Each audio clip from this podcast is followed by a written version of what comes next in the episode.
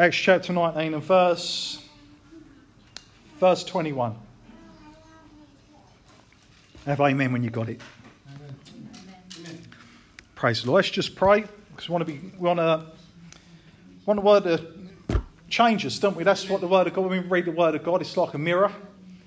And if there's something wrong with our life, well, I want mine changed. Don't know about yours, but we want it changed. Amen. It be more like Him, our, our, the Lord? So let's pray. Father, we thank you, my God, that you're able to come around your word tonight, my Lord. And Lord, I just pray, Lord, that you minister, my Lord, to our hearts tonight, my Lord, through your word. Let the Holy Spirit take your word, my God, and challenge us, my God, change us, my Lord. And Lord, let's listen with a willing heart, my God. We thank you, my Lord Jesus, Lord, for dying for us upon the cross at Calvary, Lord. And we thank you that you're alive forevermore, my Lord Jesus. And we thank you for your living word. Change us, O Lord. In your name, Lord. Amen. Right. So it's a long reading, but let's, go. Let's go. Um, chapter 19, verse 21. It says, When these things were accomplished, Paul purposed in the Spirit that when he had passed through Macedonia and Achaia to go to Jerusalem, saying, After I've been there, I must go and see Rome. So he went into Macedonia. Two of those who ministered to him, Timothy and Erastus, but he himself stayed in Asia for a time. And about that time there arose a great commotion about the way. For a certain man named Demetrius, a silversmith, who made silver shrines to Diana, brought no small profit to the craftsmen. He called them together with the workers of similar occupation and said, Men, you know that we have our prosperity by this trade. Moreover, you see and hear that not only in Ephesus, but throughout almost all Asia, this has persuaded and turned away many people, saying they are not gods which are made with hands. So not only is his trade of ours in danger of falling into disrepute, but also the temple of the great goddess Diana may be despised and her magnificence destroyed, whom all Asia and the world worship. Now, when they heard this, they were full of wrath and cried out, saying, Great is Diana of the Ephesians. So the whole city was filled with confusion and rushed into the theatre, and with one accord, having seized Gaius and Aristarchus, Macedonians, uh, Paul's travel companions. And when Paul wanted to go into the people, the disciples were not allowing. Then some of the officials of Asia, who were friends sent of him, pleading they would not venture into the theatre. Some therefore cried one thing, and some another, for the assembly was confused, and most of them did not know why they had come together. And they drew Alexander out of the multitude of the Jews, putting him forward. And Alexander motioned with his hand and wanted to make a defence to the people. But when they found out that he was a Jew, all with one cry, with voice cried out about two hours, Great is Diana of the Ephesians. And when the city clerk heard, had quieted, had quieted the crowd, he said, Men of Ephesus, what man is there who does not know that the city of the Ephesians is the temple guardian of the great goddess Diana, and of the image which fell down from Zeus? Therefore, since these things cannot be denied, you ought to be quiet and do nothing rashly. For you have brought these men here who are neither robbers of temples nor blasphemers of your goddess. Therefore, if Demetrius and his fellow craftsmen have this case against anyone, the courts are open and, and there are proconsuls. Let them bring charges against one another. But if you have any inquiry to make, it shall be determined in the lawful assembly, for we are in danger of being called into question for today's uproar there being no reason which we may give an account for this disorderly gathering. And when they said these things, he dismissed the assembly. So Paul is still in, in Ephesus at this point. Uh, in chapter 20, it says he was there for three years. So he's three years with them. That's a long time for Paul to be in one place. Because I think in, uh, when he was at um, Thessalonica, he was, he was either there for 20 something days or a few months. So for three years, there's a lot of work to be done here. Because Paul was a missionary, wasn't he? As well, he planted churches, moved on, and done another, started somewhere else.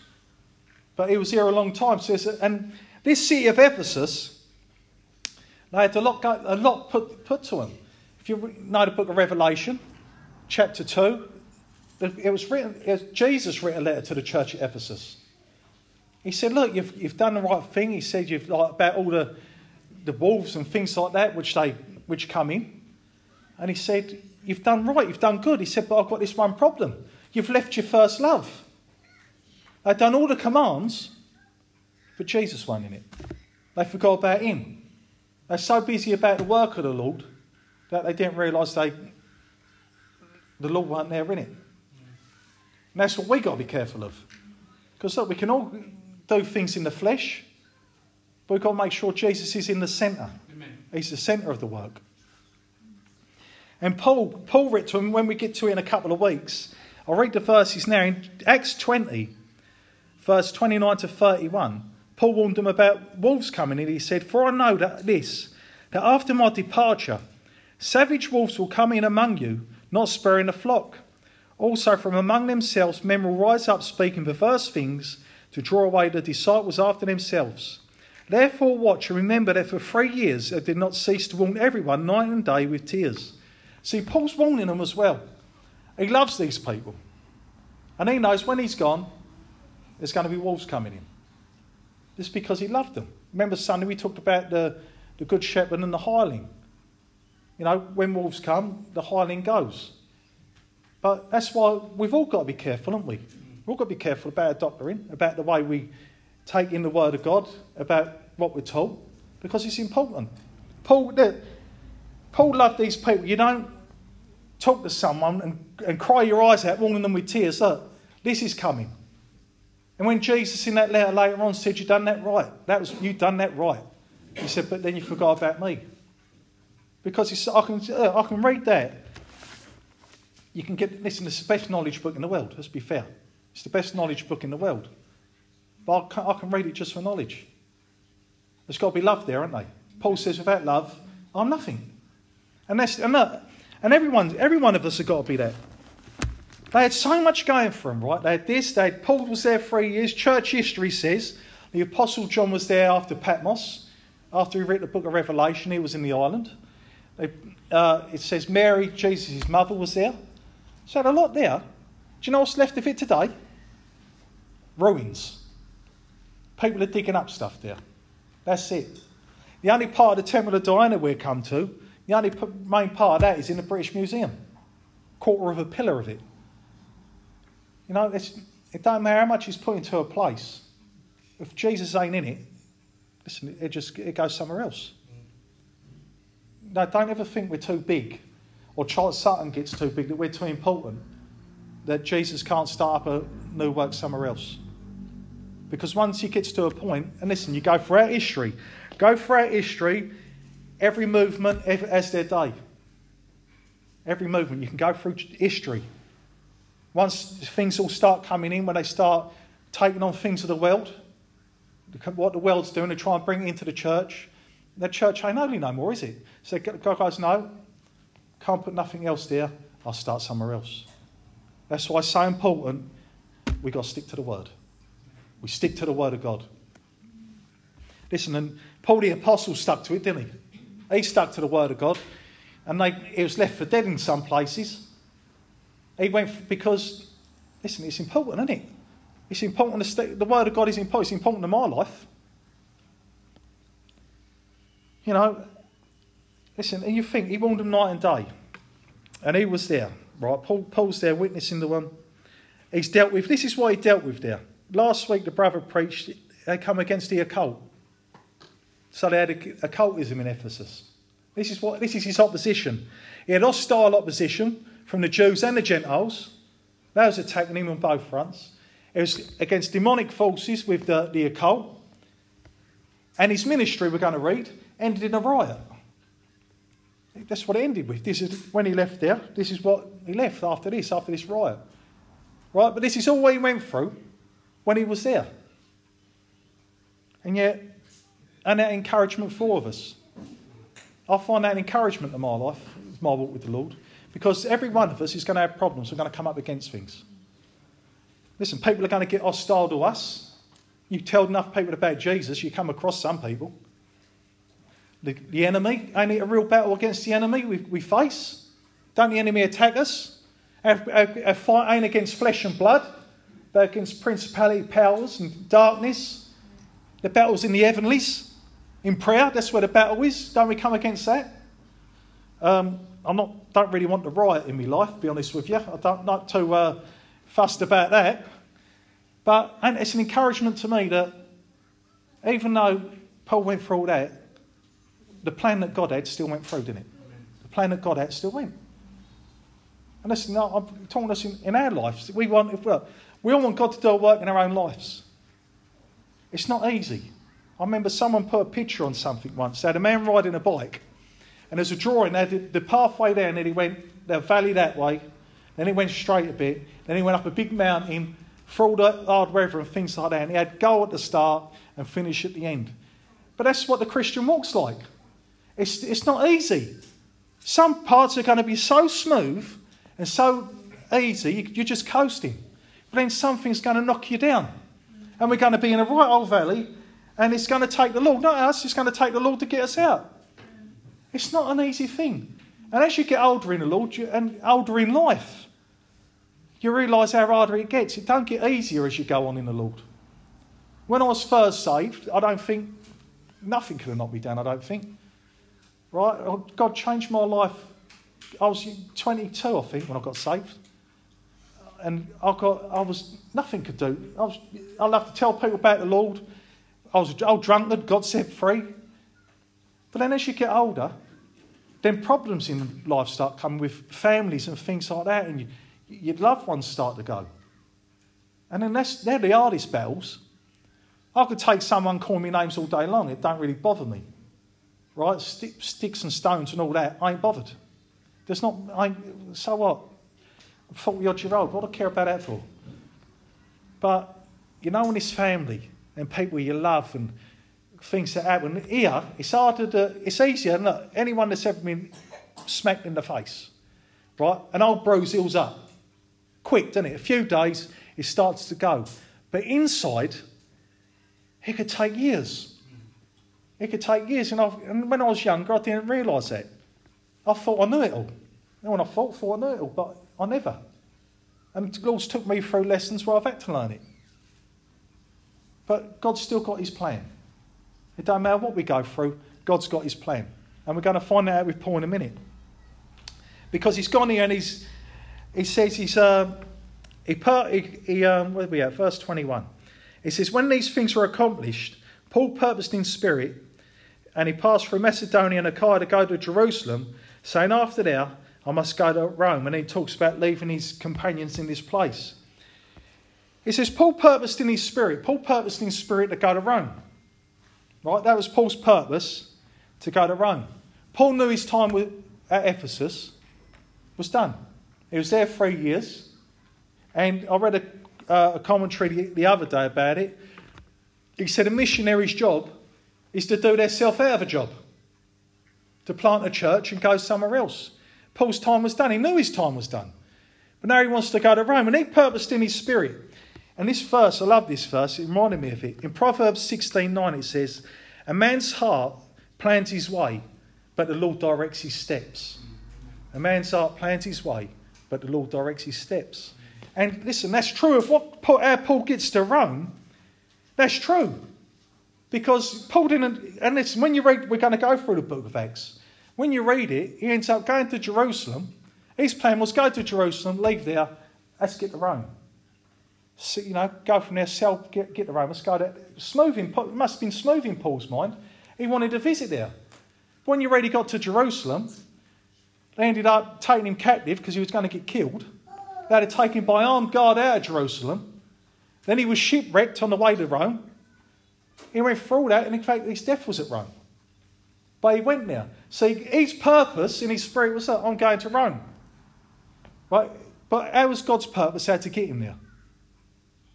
It's a lot different, isn't it? It's not just plain sailing. We can think, right, look, we're praying for an outreach. Look, boys, fan, Lord, we've got outreach. No doubt in our mind, we're going to go there, witness to everyone, and we want everyone saved straight away. Don't we? That's, that's what we found it. Listen, please, Lord, that happen. But it don't always go like that. You know, it don't always go like that. But God has His way. You know, we put an outreach on at Sedlescombe. Uh, put that on, didn't we, Sedlescombe? Uh, I think one girl made a decision, but two people that go to that church now come here, who, got, who fellowship down and they was looking for a church and they come here. Do you know what I mean? So God had his way. Even if it was just, we preached the gospel for, for a, a month or whatever it was, gospel's been preached. Praise the Lord. Seeds have been planted. But maybe that outreach was just for them two, that boy and girl, our brothers and sisters, to come here. God's, we have some plans, but God has plans. And God's plans will get accomplished. Simple as that. He's God and we're not. But then he goes after there. And what I want to ask you is before that what have you purposed in your heart? What plans have you made? In your spirit, uh, what have you seek, have you seeked God about what He wants you to do? Because life, and this day to day living, sometimes He ain't involved in our plans. What's your goal for ne- in the next 12 months? What plans have you made in the Lord in the next 12 months? Do you want to be in the same place you are now, same seat, doing the same things, or do you want the Lord to take you on further? Because I don't want to be I don't want to be in the same like state I am now as a Christian now. I want there to be an improvement next year. I want there to be an improvement, and I want Lord to do another work. Who knows? To be fair, when I got saved, I never thought I'd be here. In fact, never thought I'd even be in Charles Sutton seven years ago when I come here. But God has plans. So seek the Lord. Say, Lord, put your plans in my heart. Give it to God to prayer and let the Holy Spirit lead you. Because it ain't Christianity, church ain't just for five or six, ten people just that the Lord's going to use. He uses everyone. How many of us in here are part of the body? Who's part of the body of Christ? Everyone. Right? Now, I'm not going to tell you something you don't know. We've all got bodies in here. Right? Every one of us have got a body. If you cut your hand off, you are going to miss your hand. Try pick something up. If you, yeah, I hurt my back about 10 years ago. I didn't realise how important and how your back affects every part of your body. When I, when I was ill with my back, I couldn't pick nothing up, I couldn't reach, I couldn't put my socks on. No strength, but one part of the body affects the other part. So God's got a plan for all of us. And what direction we go in? The same direction. We all go the same direction. Right? Half your body don't want to go this way, and half don't want to go that way, does it? We go the same direction, and that's forward. So now there's a great disturbance, it says in verse 23. It says, A great disturbance about the way, for a certain man named Demetrius, a silversmith, who made shrines of Diana, brought no small profit to the craftsmen. And he called them together with the workers of similar occupation and said, Men, know that we have prosperity in this trade. Moreover, you see and hear that not only in Ephesus, but throughout almost all Asia, this Paul was persuaded and turned away many people, saying, They are not gods which are made with hands. Now, Luke uses the term the way. They call them the people of the way. Antioch, those first called Christians in Antioch, in Acts it says, that's what the unsaved called them Called them Antioch, They're Christians because they're Christ like, but Christians call themselves the way. Jesus said, I am the way, the truth, and the life. No one comes to the Father but through me or by me. So that's how they describe themselves. Through the book of Acts, it's generally the way. Because there's one way, isn't it? Nowadays, and I think might be a bit better thing to use because everyone seems to take the name of a Christian. When you talk to Jehovah's Witness, they say they're Christian. Catholics say they're Christian. Jesus only say they're Christian. But not, that's why when people say to me a Christian, I say either, where'd you go to church? Or which Jesus do you believe in? And it sorts, sorts it out straight away. But that's why we can't be gullible and think everyone's a Christian. There's so many people that I've had things sent to me is this person any good, that person any good? I'm not you know, I can't tell you about every Bible teacher that's ever been. But one thing I do, this is what I do do when I do check up on Bible teachers. One, I make sure they believe they are born again. I'll, check, I'll go on their website and I'll check their statement of faith. They, do they believe in the Trinity? If they don't believe in the Holy Trinity, then they're not Christians. Simple as that. They're not Christians. Because God's triune, isn't he? Uh, Father, Son, Holy Spirit. One God, three three persons. If they don't believe that, no way. They ain't your brother and sister in Christ. They're in a cult. I believe that. Jesus is the only way to salvation through Christ alone. I believe that. There's certain things we have to believe because you have to believe them because that's the, they're the things that you're saved by.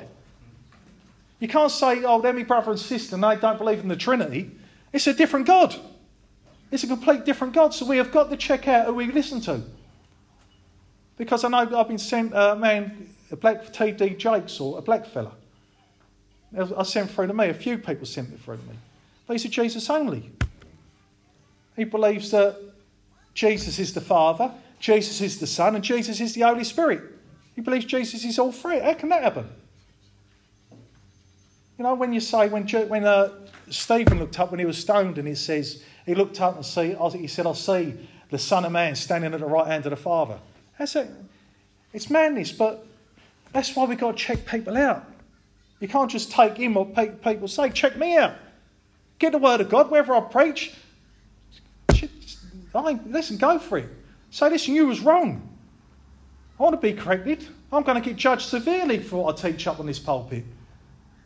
I'll take it very, I'm very serious about it.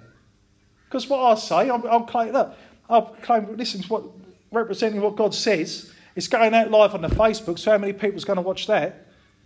I've got, this is a serious thing. Speaking on behalf of God, and loads are going to listen. Some are not even going to bother to check out what you say. What if I say, check, what about if I go wrong? How would you know? What about if Joseph goes wrong or Charles goes wrong? How would you know? That's why you're encouraged to bring these every week. Bring that every week. Check it out. No, don't say that, brother. You're wrong. No, listen, I can take it. I can take it. If I'm scripturally wrong, I can take it and I'll be corrected. No, listen, I've been corrected loads of times. Loads of times. We don't know everything. But there's this commotion, right? And listen, that's what the gospel does. When the gospel goes out, it, like they turn the world upside down, it, it, it does something. When we preach the gospel to someone, we say the we tell someone the gospel, it does something, doesn't it? Some people want to get hold of you and punch your face in. Some people want to just go, oh, fair enough, that's just for you. Some people get saved. But it does something. It doesn't it? it wherever you go, it does something. And listen, and when, the, when these are going here, and, the, and that was the problem here, what was happening? Right, they're going to this temple Diana in Ephesus. And I've got it, the t- things here. It's one of the seven wonders of the, of the world. It was 400 feet long, 250 foot wide, 60 foot high, and held up by 135 marble columns. So it's a big old, big old thing, wasn't it?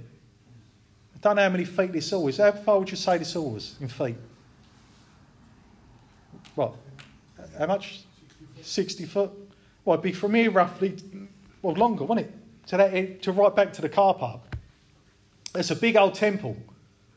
You know, Paul don't mess about. When he goes somewhere, he ain't going to cower that he's a Christian or cower behind the truth.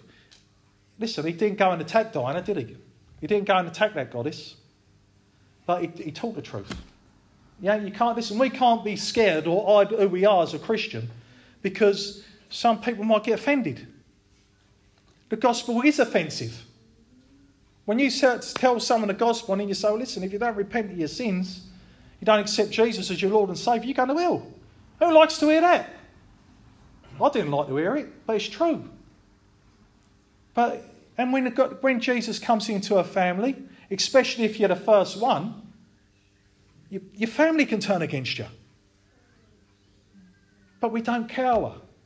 Listen, you can say, look, you're doing all that, that's fine, but I'm a Christian. They might call your names, but listen, I belong to Jesus.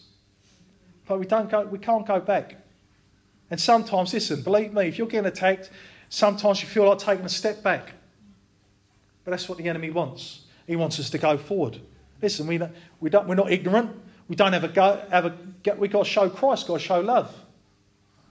But we stand. That's what we do, we stand. There's nothing better than taking a stand for the Lord in your family and then one of them gets saved. And you think, Lord, I know I took all that abuse, but they got saved. There's nothing better. Salvation's the greatest gift, and it what, what Lord giving Himself. What's better than that? And you've got a family member in heaven with you. But all that remains of this temple, and this when we do the, doing the museum again, so we'd go up there one week, won't we? We'll go up there and we'll show you. All that's left of this temple it's about as high as that, or a little bit higher than that microphone stand, of one of the pillars left of, of that temple. Few years have seen it. That's all that's left. The gospel's still out today. Amen.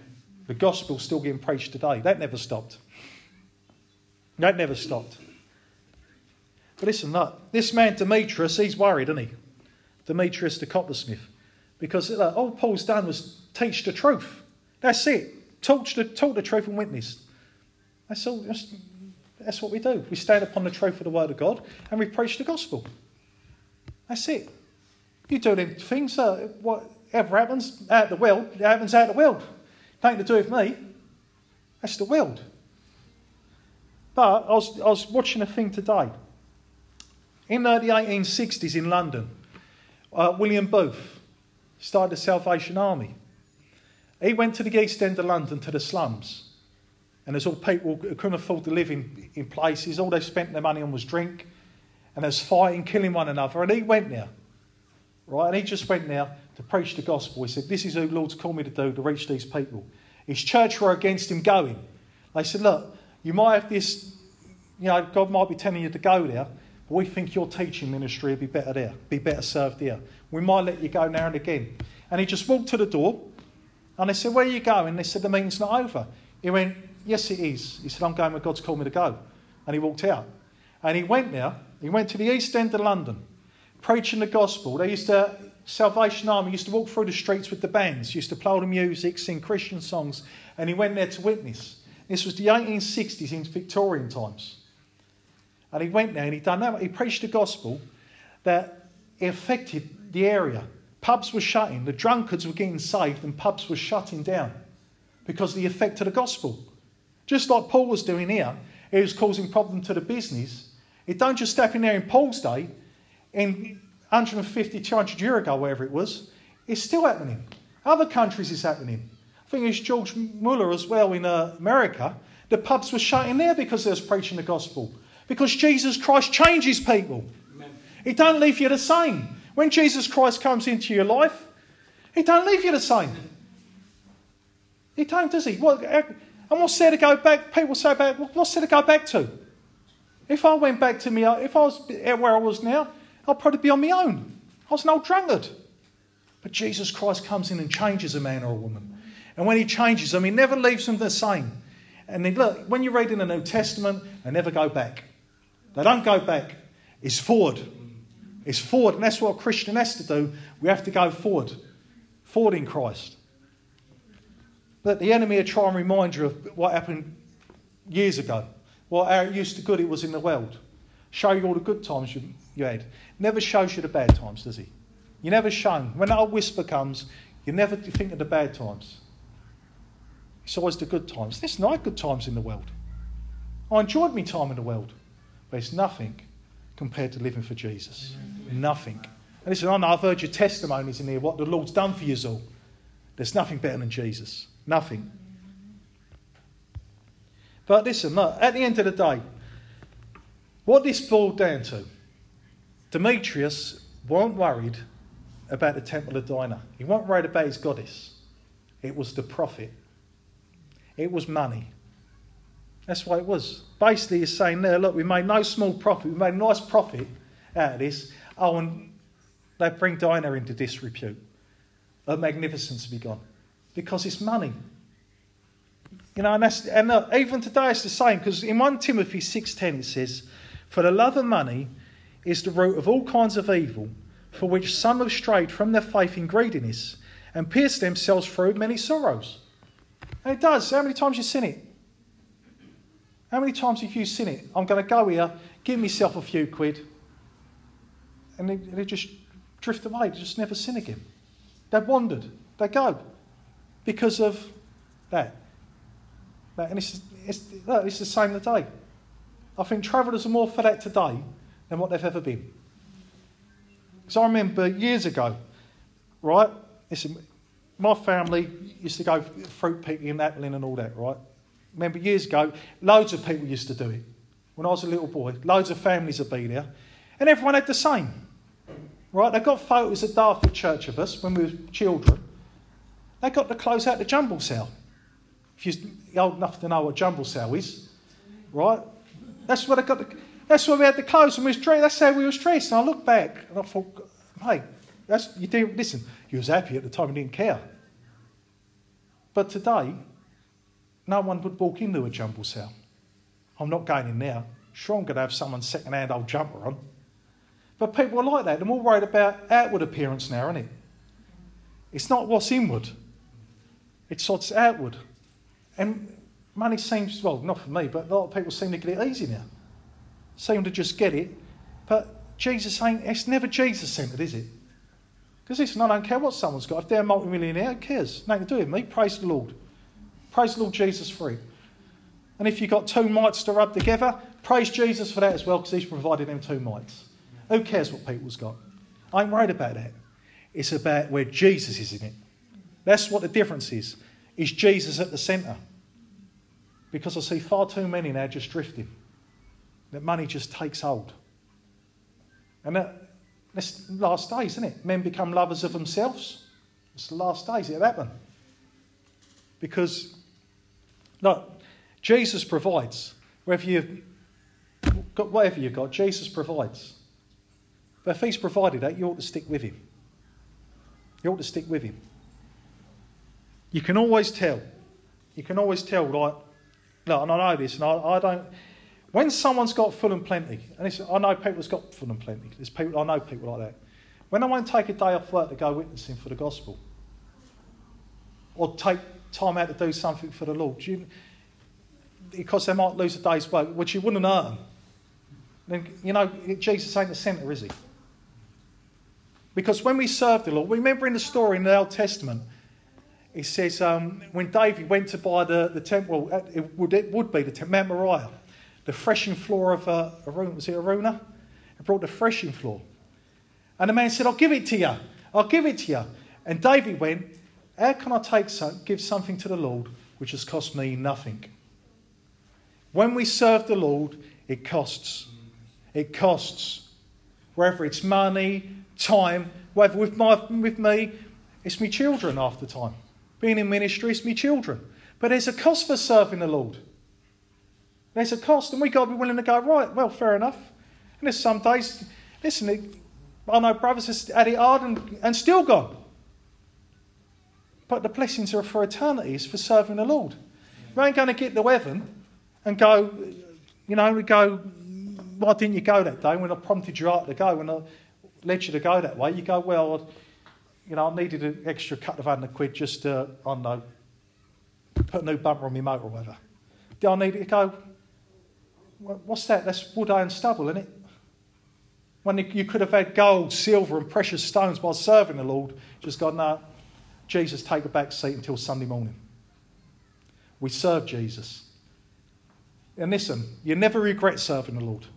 That's one thing. When we get to heaven, there ain't going to be no regrets up there about going, oh, I did too much, because we never did too much. We can never do enough. But what you have done for the Lord, you won't regret for doing it. You won't regret for doing it. And Paul said, he even, look, this is how powerful Paul's message was, right? Paul was some man, wasn't he? I think he's one of my favourite. When I read about Paul, he's one of my favourites because in chapter 17 he says that God don't dwell in a temple made with hands. That's Paul's message. He's in ancient Greece. And that wherever you go is full of idolatry. But he's some man because he didn't, care, he didn't cower. Idolatry is idolatry. Paul preached the truth. He didn't just go there, he didn't walk up to the temple of Diana and go, preach against that. What's the point of preaching to a temple? Who goes in temples? People. That's what he wants to reach. people. That's who he's reaching. He's more worried, look, ain't worried about, look, let's try and get Temple of Diana shut down. No, let's go and tell people about Jesus. You want Temple of Diana shut down? Get the people safe going to it. That's the way you get it shut down. But what they done, this is what they done in verse 28 and 29.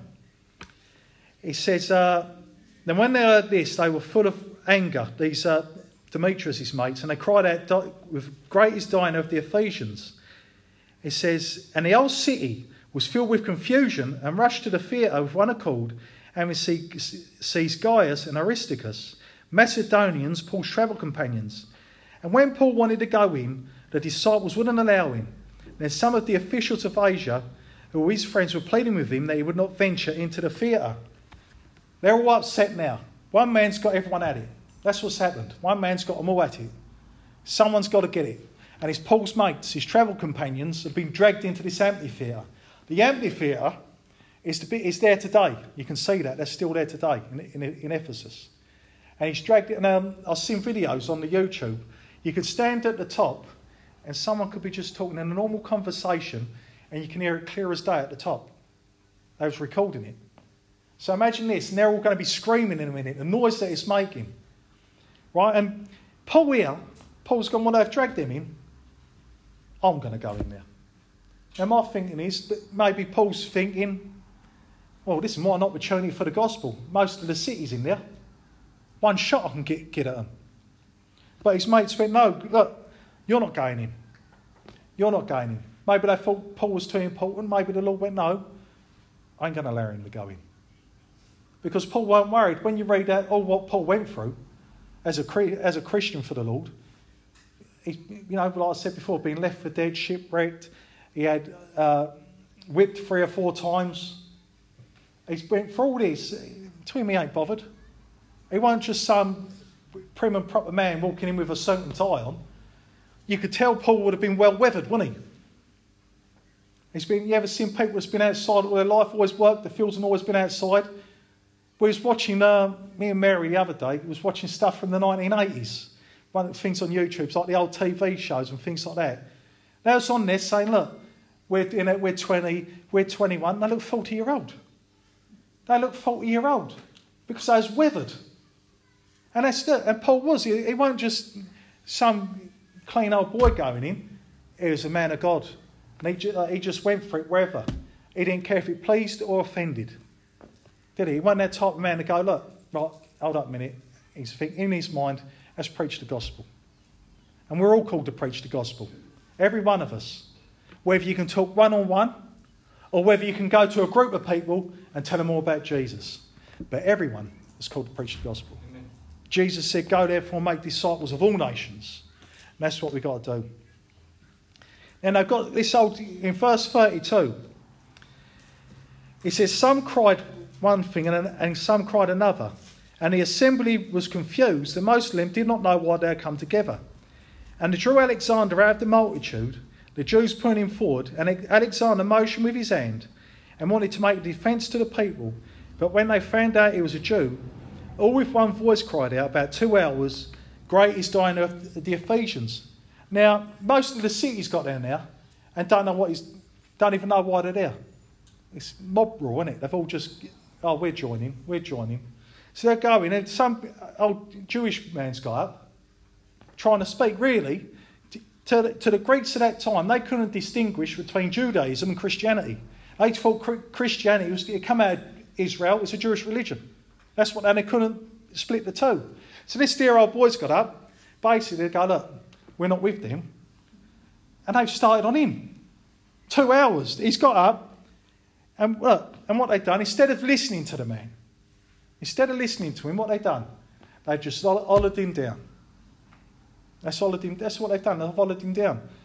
That's, look, and when this is what I want to talk about as well, when people ain't got an argument, because we're going to witness to so many people in our faith, people always got things to ask questions. And when you've answered the question, a lot of the time what they do, they either try and be argumentative, they try and shut you down, or they make fun of you. Which when they start to do that, they've lost the argument, haven't they? because they start pointing at you and saying all things about you. You think, well, like I didn't know. Do you know what I mean? But listen, they've, but they've lost the argument. But Christians are the same. Christians are the same today. I've got people don't. Uh, I've listened. I've, well, don't talk. I talk to anyone. There's Christians who don't like, don't really like me because I chat to them about things and I disagree with them. And then they just they start laughing at you and saying all things. But well, I ain't bothered. I've got other things. To, I ain't going to waste my time and worried about what people think. But none of us are meant to discourage one another. Some other brother or sister could be discouraged by that and not be free to open their mouth. As you can tell, I'm not really worried about opening my mouth or not. Tends to get me in more trouble than enough. But listen, right? As Christians, we're one body in Christ. We're one body. Right? Simple as that. Ain't, listen, ain't just gypsy, gypsy church and Gorgie church. We're one. Amen. Simple as that. We're one body. We're brothers and sisters. The world's hard enough, isn't it? It's hard enough being a Christian as it is. Let's not attack one another. That's not, that's not, look. No, people have differences of opinion on things, don't they? End times. There's people with differences of opinion on end times. Right? Loads of people disagree, disagree with me on it. But then we just go, right, you believe that, I believe this. There you go. I'm going to go home, have something to eat, and go to bed and not think about it no more. Right? You just, that's it. We can't take everything to heart. We're one in Christ, and that's the trouble. We're never called across, we're not called, uh, I said Sunday, no one is called with the gift of ripping and tearing down. No one. No one's called to attack their brothers and sisters. No one's called to do that. We're not wolf busters. Right? We're called to love one another. Jesus said, They know you by your love you've got for one another. So, what good would it be me going about attacking me brothers and sisters over after time something that's trivial? It's love. But listen, we're one body, and don't forget it. Don't forget it. And there's going to be some times in here you disagree with me on something, and I disagree with you. We don't all agree on everything. Listen, there's been times, Katie, I use Katie as an example because she asked us a lot of questions. Right? I don't always agree with everything Katie comes out with. Believe it or not. But listen, there's no harm in that. She don't hate me because I don't agree with her. And I don't hate her because she don't agree with me sometimes. It's like things that, obviously, if, if Katie give me a message and said, I don't believe in the Trinity no more, then, then obviously then uh, that won't go down as well. Because that's a doctrine that we've got to believe. Do you understand? The things that, if Katie believes something different about end times or something, well, so what? What's the big deal? What's the big deal? The book of Revelation, you know, listen, when you get to the book of Revelation, some of it, where John's trying to describe things that's happening in the future, we're trying to put what's happening now in it. We can't do that. We can't take events, what's happening now, and fix them into the Bible. We can't do that. It's not right. You take the Word of God, the Word of God, and you interpret it by that. Because you can't look. At the minute, people's talking about Russia, Gog and Magog invasion, things like that. And listen, saying that's going to be it. I don't see it. Why? Because all the Arab nations that are mentioned in Ezekiel 38 and 39 ain't involved. We can't just go, right, that's it, that's it. World War III was meant to happen at the start of COVID. Remember? Trump. We don't take events that's happening and go, right, let's try and fit that there. It don't work. People say the mark of the beast is a microchip. How do you know? Because we see in America some train companies got microchips out. We don't know that. We don't know what it's going to be. But I do know the, the word that talks about the mark is, a, it's a, you know, like they brand cattle. You see the old westerns when they get, get the hot poker and they brand the cattle with it. That's what the word means to be branded. So we can't just take things, what we hear, and go, right, that's that and that's that. We use the Bible to interpret. Simple as that. That's why I don't get too hung up on about it, about end time stuff after time, because we could all be wrong. But in, in the end of it, verse 35, this uh, unsaved leader gets up and a city clerk and he quieted the crowd. And he said, Men of Ephesus, what man is there who does not know that the whole city of Ephesians is temple guardian of the great goddess Diana and the image that fell down from Zeus? Right? So that image, I've read a few things. They believed that was a meteorite that landed there. That's what they believed it was. That a meteorite that come out of space and landed there. They believed in many gods at that time, the Greeks. So I believe that's gone. He's just, he's just going to go up there now and think, really, what he's saying is, these dear men never had a clue. That's what he's going to say. And he says, Therefore, since these things cannot be denied, you ought to be quiet and do nothing rashly.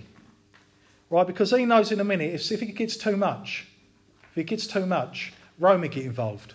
And if Rome gets involved, they could wipe that whole city out because Rome was in control. He says, For you've brought these men here who are neither robbers of temples nor blasphemers of your goddess. Therefore, if Demetrius and his fellow craftsmen have a case against anyone, the courts are open and so are the proconsuls. So he's saying that don't do nothing rash, because even the governor knew that Paul and the, these Christians ain't even spoke, ain't even blasphemed against your goddess. They ain't started against that. And I think that's something for us because Christians can get so involved with trying to solve this problem of the world, this going on in darkness, talking against this God, that God, that God. Right?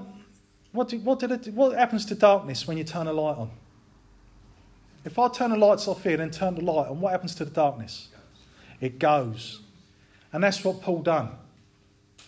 He didn't when he went to Mars Hill, when he preached on Mars Hill, in fact, he, he used the, the unknown God as a witnessing opportunity.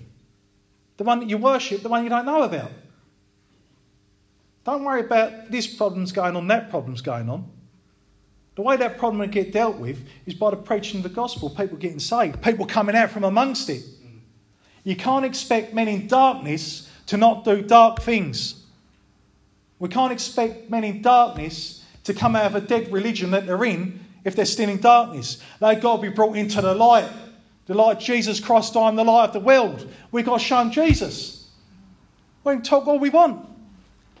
You can't make the world Christians. God makes Christians. Right? They say this, was a, this ain't a Christian country we live in now. This is an atheist country. They don't believe in God at all. In fact, now, people can come on telly now and say whatever they want about Jesus. Atheists are on there all the time talking about Jesus and mocking him. It's not a Christian country. Now, listen, uh, look, thank the Lord it ain't. I'll tell you why. Because the church has got so comfortable in this country that now we've got 30 of these each home. We sit in, study that, won't go tell, preach the gospel to no one, and they're going to well. We got comfortable. But churches in Muslim countries and countries where they're under persecution, with some countries, all they've got is one page and they take that page and they swap it every month, multitudes are getting saved. The light's getting switched on in them countries, and we're dimming it down. We're dimming it down, we're getting comfortable in church. What's, what good is that? Getting comfortable in church. I love church. I love coming here. I love worshipping the Lord here. And the Bible says we've got to go to church. We've got to assemble together. But Listen, the idea of this, we come together, encourage, build one another up to go out for another week, preach the gospel, and try and get people saved. That's what we do. What good is it? It's like I see a picture once. It says the church has got to be the light of the world. And there's a picture of a church, and it had windows round the top like that. There was darkness outside, and the only light was what was shining out from the windows going outside. That ain't no good. We're the church. In fact, Jesus says we are the light of the world. You know, a lamp put under a lampstand or something can't be, you know, it's not going to give us light. A city on a hill cannot be hid. We've got to be like that. People have got to know we're Christians. You can't work with someone or be friends with someone and they don't know that you're born again. They've got to know that you're born again. If they don't, then really something's the matter with you. Because how could you spend time with that person, love that person? You've got the greatest gift that, of Jesus Christ Himself that we've got to give everyone, and yet we won't open our mouth. That's something the matter, aren't they? That's something the matter. We got the best news. We got we got the news that we can go in a dark place. When we witness, we're going into darkness, aren't we? That's where we're going. We got the lamp, we got the Lord, we got the lamp, and we're going in, and we want to make it light wherever we're going.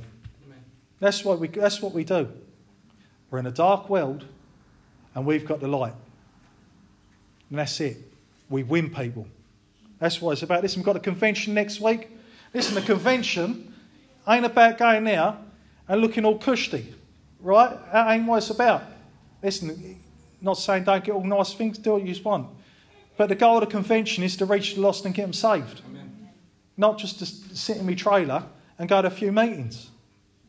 It's to get people saved. That's the, the goal of it.